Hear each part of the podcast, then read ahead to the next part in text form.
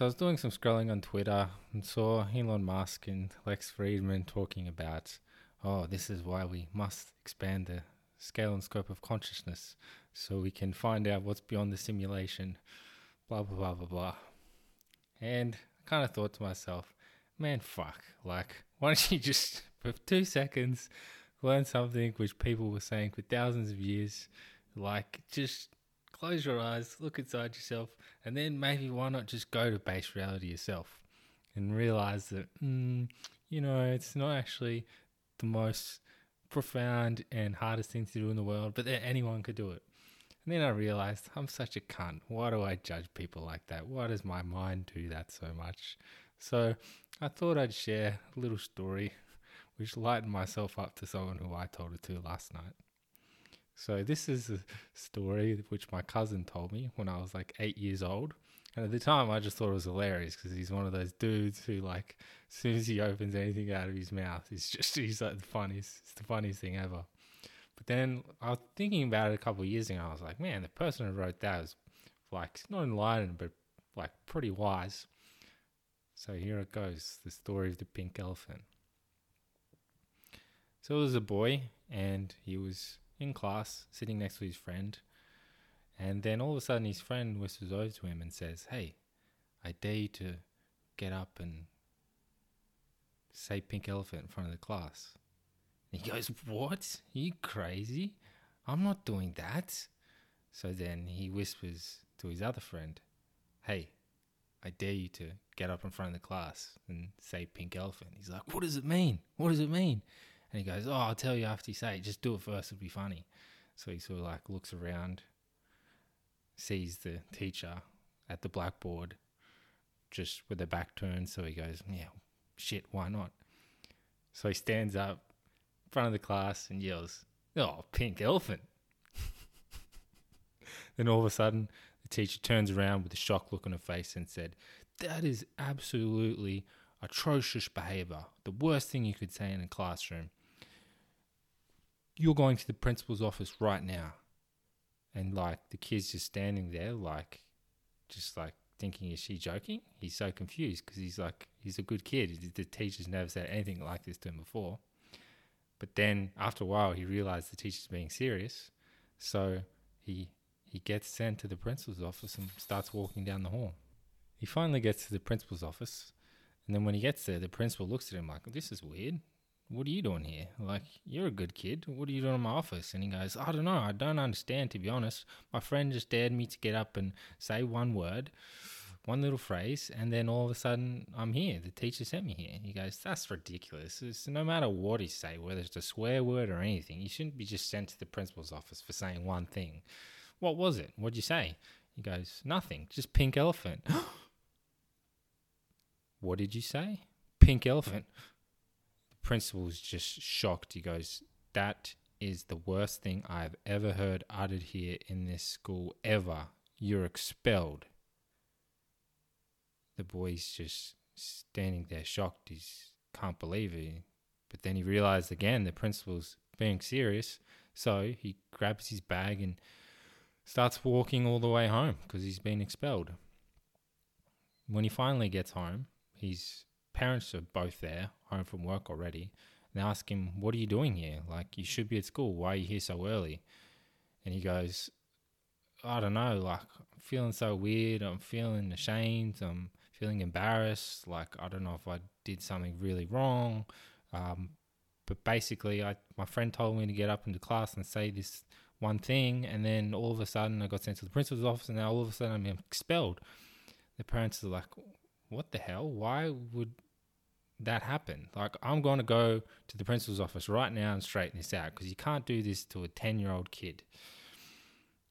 And then he sort of starts to feel a little bit of relief. And then his parents are walking out the door. They go, oh, just by the way, what was it that you said anyway? And he goes, pink elephant?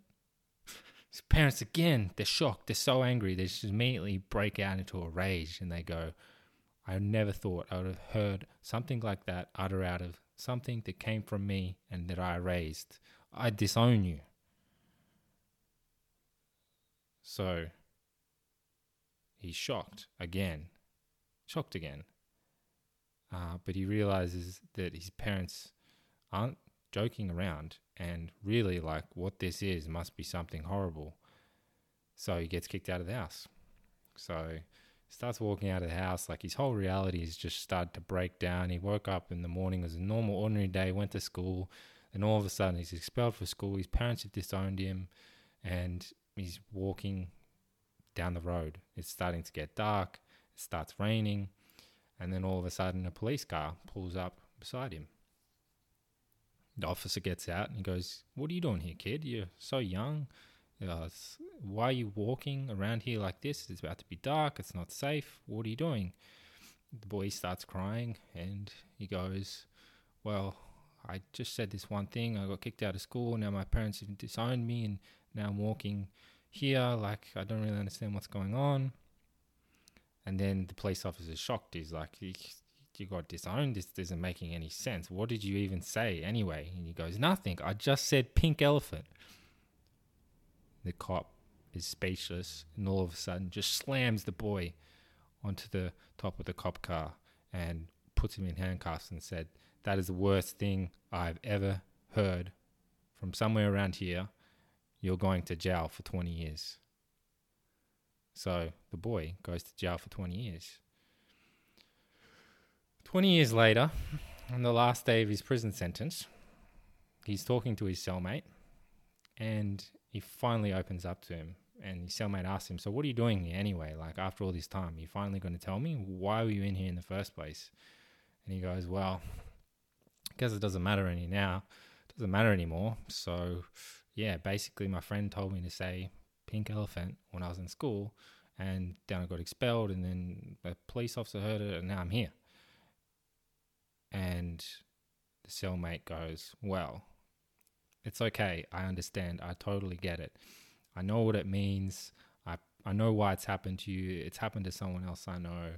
Um, it's okay." And then for the first time in twenty years, the boy starts, who's now a man, starts to feel some relief, and uh, they just kind of heard someone who's empathized and actually knows what's going on. And then the cellmate says to him, "Do you want to know what it means?"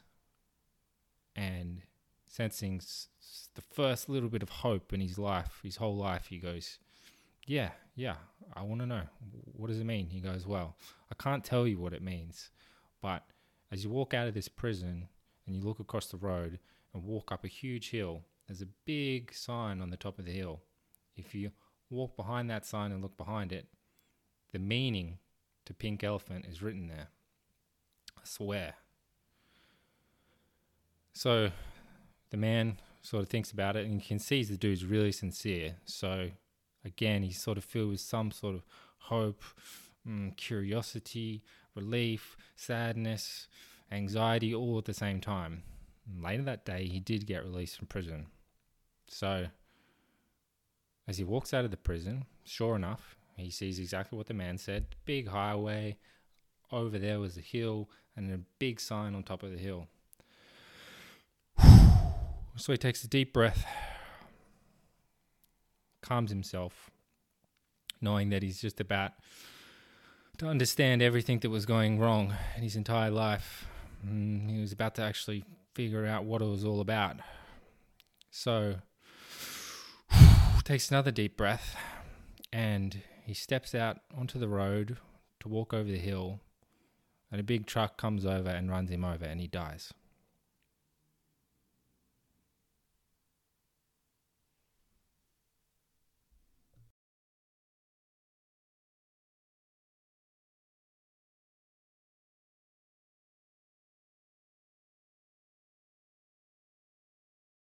Don't like putting commentary on things, and when I just listened to a podcast which I did on the ten levels of the mind, I'm like, oh, oh Jesus, like, I hate listening to this guy. What the hell is this? What I really want to do is deliver the genuine wisdom from the past mixed with wisdom from the present, and apply it in a way which can somehow help whoever it is get to a point where they don't need to look to any external thing to achieve a level of harmony and peace within themselves, which many people, almost whoever I talk to at least, looks at and thinks life is suffering, when it just doesn't need to be perceived that way and experienced that way. It's only that way because people, and of course I've been in this reality myself for such a long time, you're only experiencing that way because it's been perceived through the mind. But if you just get a tiny little snippet of experiencing reality a different way through any means, if you do a standing meditation and you go inside your body, all of a sudden you're out of your mind, you're into your body, all of external reality disappears, you feel like you're in your true home, then you can begin to understand why the principle that something like life is suffering or this is the most important thing, that's all just from this very small snapshot of what reality encompasses. The fact is, we're always searching for meaning in something, thinking it's going to bring this great, big satisfaction to our lives, when honestly, most of the time, it's all just nonsense. Not to say what's going on in your mind isn't important, what's going on in my mind or someone else's mind isn't important. It's just to say that the conceptual world in general, the thinking and mind world in general, is full of nonsense. So one of the biggest problems when someone who's looking to alleviate their suffering from listening to someone else in the external world, they'll always look at the validity of the concept of what the person is saying and then attack that concept because it's in direct conflict with either something else someone else has said or something else that they have said. And that person, whether they're actually valid or not in terms of whether they've got cultivation, whether they've got experience in bringing people into a different reality, or whether they're just full of shit, whether they've got a bad heart or they're just trying to make money. The thing is, it almost doesn't matter if you're always perceiving things at that level of the mind, because there is always conflict on the conceptual level. So even if the person is legit and they're talking in concepts, the person is only talking in concepts in a way from a reference point which they feel where those people are at through talking in that way will pull them out of whatever sort of mind state they're in now and take them closer to a point where the mind is more free, where in the future, if they continue to go down that path, then maybe one day they'll have an experience of liberation. It's all about looking. They look at a person and they see, okay, if I say something now, in which way is this going to make their mind bend? In which way are they going to have resistance to this? In which thing can I say is going to bring the least resistance to how their ego is going to react to things and is going to take them to a place where they can possibly be open to exploring something else? I was talking to someone the other day about Zen Collins, and he was a really cool dude, and he was talking about how, you know, in the past, thousands of years ago, Zen masters would say one thing, they'd say Zen Koan, it would be called. And then the student would have to think about that thing for years and years and years and decades and decades and decades until they understood the meaning in it so they could come back to the master and then they'd get their next form of learning. But the thing is, these Zen Koans, the master was only saying it not so the student could think about it for years and for decades to find try and some, find some deeper meaning in it. They were saying it so eventually, hopefully, the student could realize that what they were saying didn't mean anything and it was all just nonsense. So people look at, into the past and they study these things and they're still trying to work out things that these Zen masters or other masters said thousands of years ago, thinking that's going to help reveal something about the facet of reality which is going to make them relieve their suffering, not knowing that the Zen master at the time was just saying that thing as a way to try and help the student get out of the mind in general. And the thing is, it's so easy to do. It's so easy that it just seems like it couldn't be that, of, of getting into base reality. From our from our framework, even the people with huge intellects, you know, someone like Elon Musk, biggest intellect maybe in the world, so smart, and he thinks it's just something that possibly cannot even happen in our lifetimes. It could be thousands of years away. That's why we've got to expand the scope of consciousness. Now I'm getting back in, to my triggers again. But in reality, it's so simple.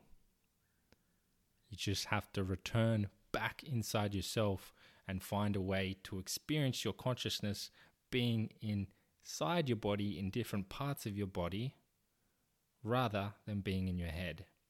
Now, this is uh, probably, if I could give the most valuable advice I could give out of all the wonderful people I've been around and masters I've learned from and people I've got transmissions from and people who are, you know, decades and decades and decades of more experience and treating and going deeper into this world themselves, is that the more you can let go of concepts and the more you can increase your energy, increase your life force, get inside your body, the better your life will become. Base reality is not something to get there which you have to cultivate for fifty years, or you have to discover some external wisdom or principle which will be only be able to understood thousands of years into the future. It could be experienced literally tomorrow in one hour if you had the right person instructing you and if you're super sincere. Thought many times about, okay, let's try and do this, or let's try and make advertisements for this podcast. Let's try and uh, make it so then I get more treatments from this podcast and make money in this way. But every single time I think of that, I just can't do it because it goes against every fiber of my body. I just feel like this it's just further nonsense going on. Not that I judge other people for doing that themselves, but it goes against my code for whatever reason. So the reason I mention that is because one of the biggest reasons why people struggle to get mm, into states like base reality, which is just a foundational state, it's definitely not the end, rather it's the beginning, and why it's so hard to get out of this mind state is because the chi, put it this way, in our body is ascending to our head. Part of that is to do with our posture, that we're sitting around all day. Part of it is because we're exposed to more information. There's a variety of reasons. But the point is, the most critical step is to get it to start to descend downwards. There's many things you can do that. Uh, that's why exercise does to some degree. That's why you feel regulated afterwards, besides all the different physiological effects that it has. Mm. Meditation often, quite often, does the opposite and shoots it right back up. I'm not going against any particular meditation, but from what I've seen, what I've experienced myself, what I've experienced with people I've treated, um, the most important thing is to do something which can descend it down. Now, the easiest um, practice, easiest way to do that is you want to go and find some way to improve your posture. The posture is the most fundamental thing which will take your consciousness from being focused in your head to being able to reset into different parts of your body. Because if you've got tight shoulders, or you've got uh, tight glutes, um, or you're holding on to your breathing, then all those things will eventually end up frying your nervous system. So uh, your consciousness won't be able to rest and relax in different parts of your body. So anything you can do to improve your posture, anything you can do to make it straighter, anything you can do to get more relaxed, that's the most important thing you could be doing. Yoga is awesome for doing that if you're doing uh, particular types of yoga, the basic stuff. Tai Chi is also something amazing for that, particularly if there's one thing I could ever re- recommend, any exercise, it's all I could recommend for anyone to do. It would be standing posture in Tai Chi, also called Zhan Zhuang, or tree practice, standing Tai Chi.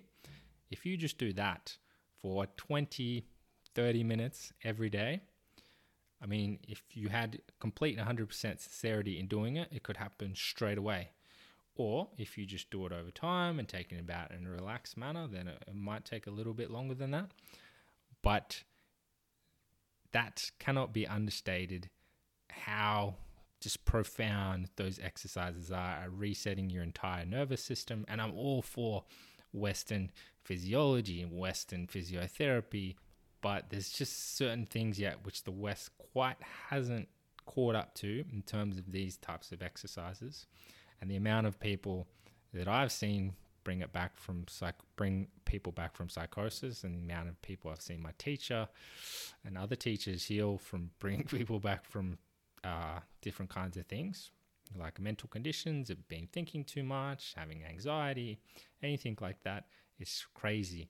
And because it's, it's built on very profound principles, but the most important of them are relaxing and straightening your posture. And if you can do that, your breath will naturally open up as a result of everything being all relaxed.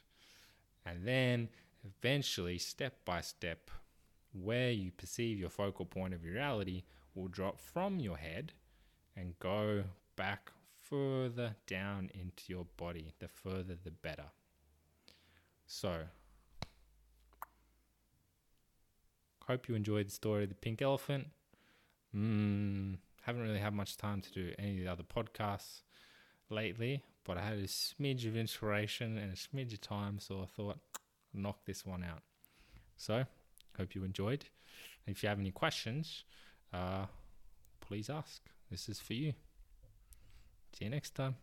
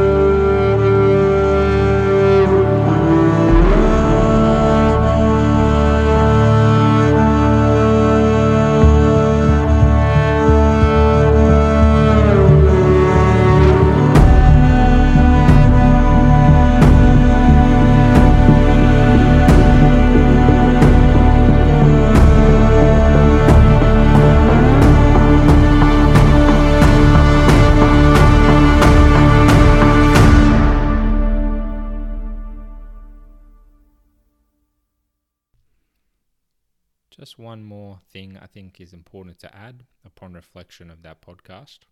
There was a lot of reacting there for me. So I think to really clarify on the thing of, is it easy to get into base reality or is it hard? Um, it can be easy for some people.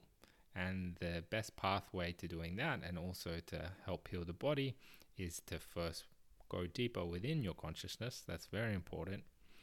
But in reality, getting to base reality, whether it takes a long time or a short time, requires an intensity of focus like nothing else in the world matters. And it's just singularly this moment. You have to be determined, nothing else.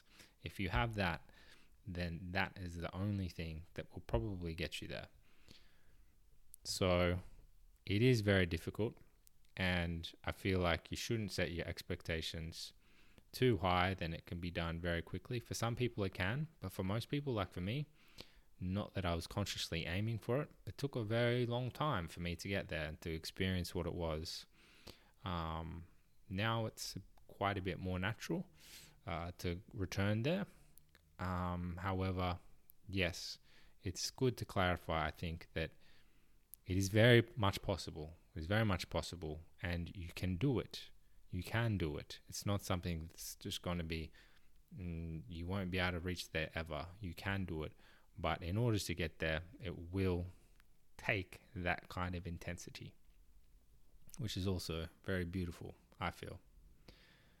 So I'll put an email for this podcast in this episode to make it a bit easier. If you want to uh, contact me, ask questions. And I really, from my heart, want to help underlay uh, foundational principles. So no matter what path you're walking on, uh, you can always use them, uh, uh, fall back on them to be guided with whatever you're doing. Um, so I think if you're interested in learning more from different very highly cultivated people, books they've written, um, and you want to know more particularly about any uh, practice, or if there's certain things you should be looking for, like I feel if you're wanting to go into base reality, for example, you need to be uh, learning from someone who's been there, and they may not call it that, uh, but that's probably the most important thing, and to get transmissions from them. That's not going to be me, because I feel that's still out of my capability to do that. Uh, it's on the edge of my bubble anyway, but there's many people uh, who are capable of doing such a thing. And at even like the truest masters, the ones who are capable of, you know, mythical things, uh, you wouldn't be able to spot them if you're walking down the street. So for simple things like this, uh, you probably wouldn't notice the person uh, if you're walking down the street, what they look like, but they are around. Uh, and they're usually people who are into different practices like yoga and tai chi, um, et cetera, et cetera. So if you're interested in knowing more about things like that, then just send me an email, and then I can send you some links, which I think might be helpful to suit your situation. Um, and then you can move on from there to whatever your next flow in the journey is. So see you later, you mad dog simulation, base reality loving players. See you next time.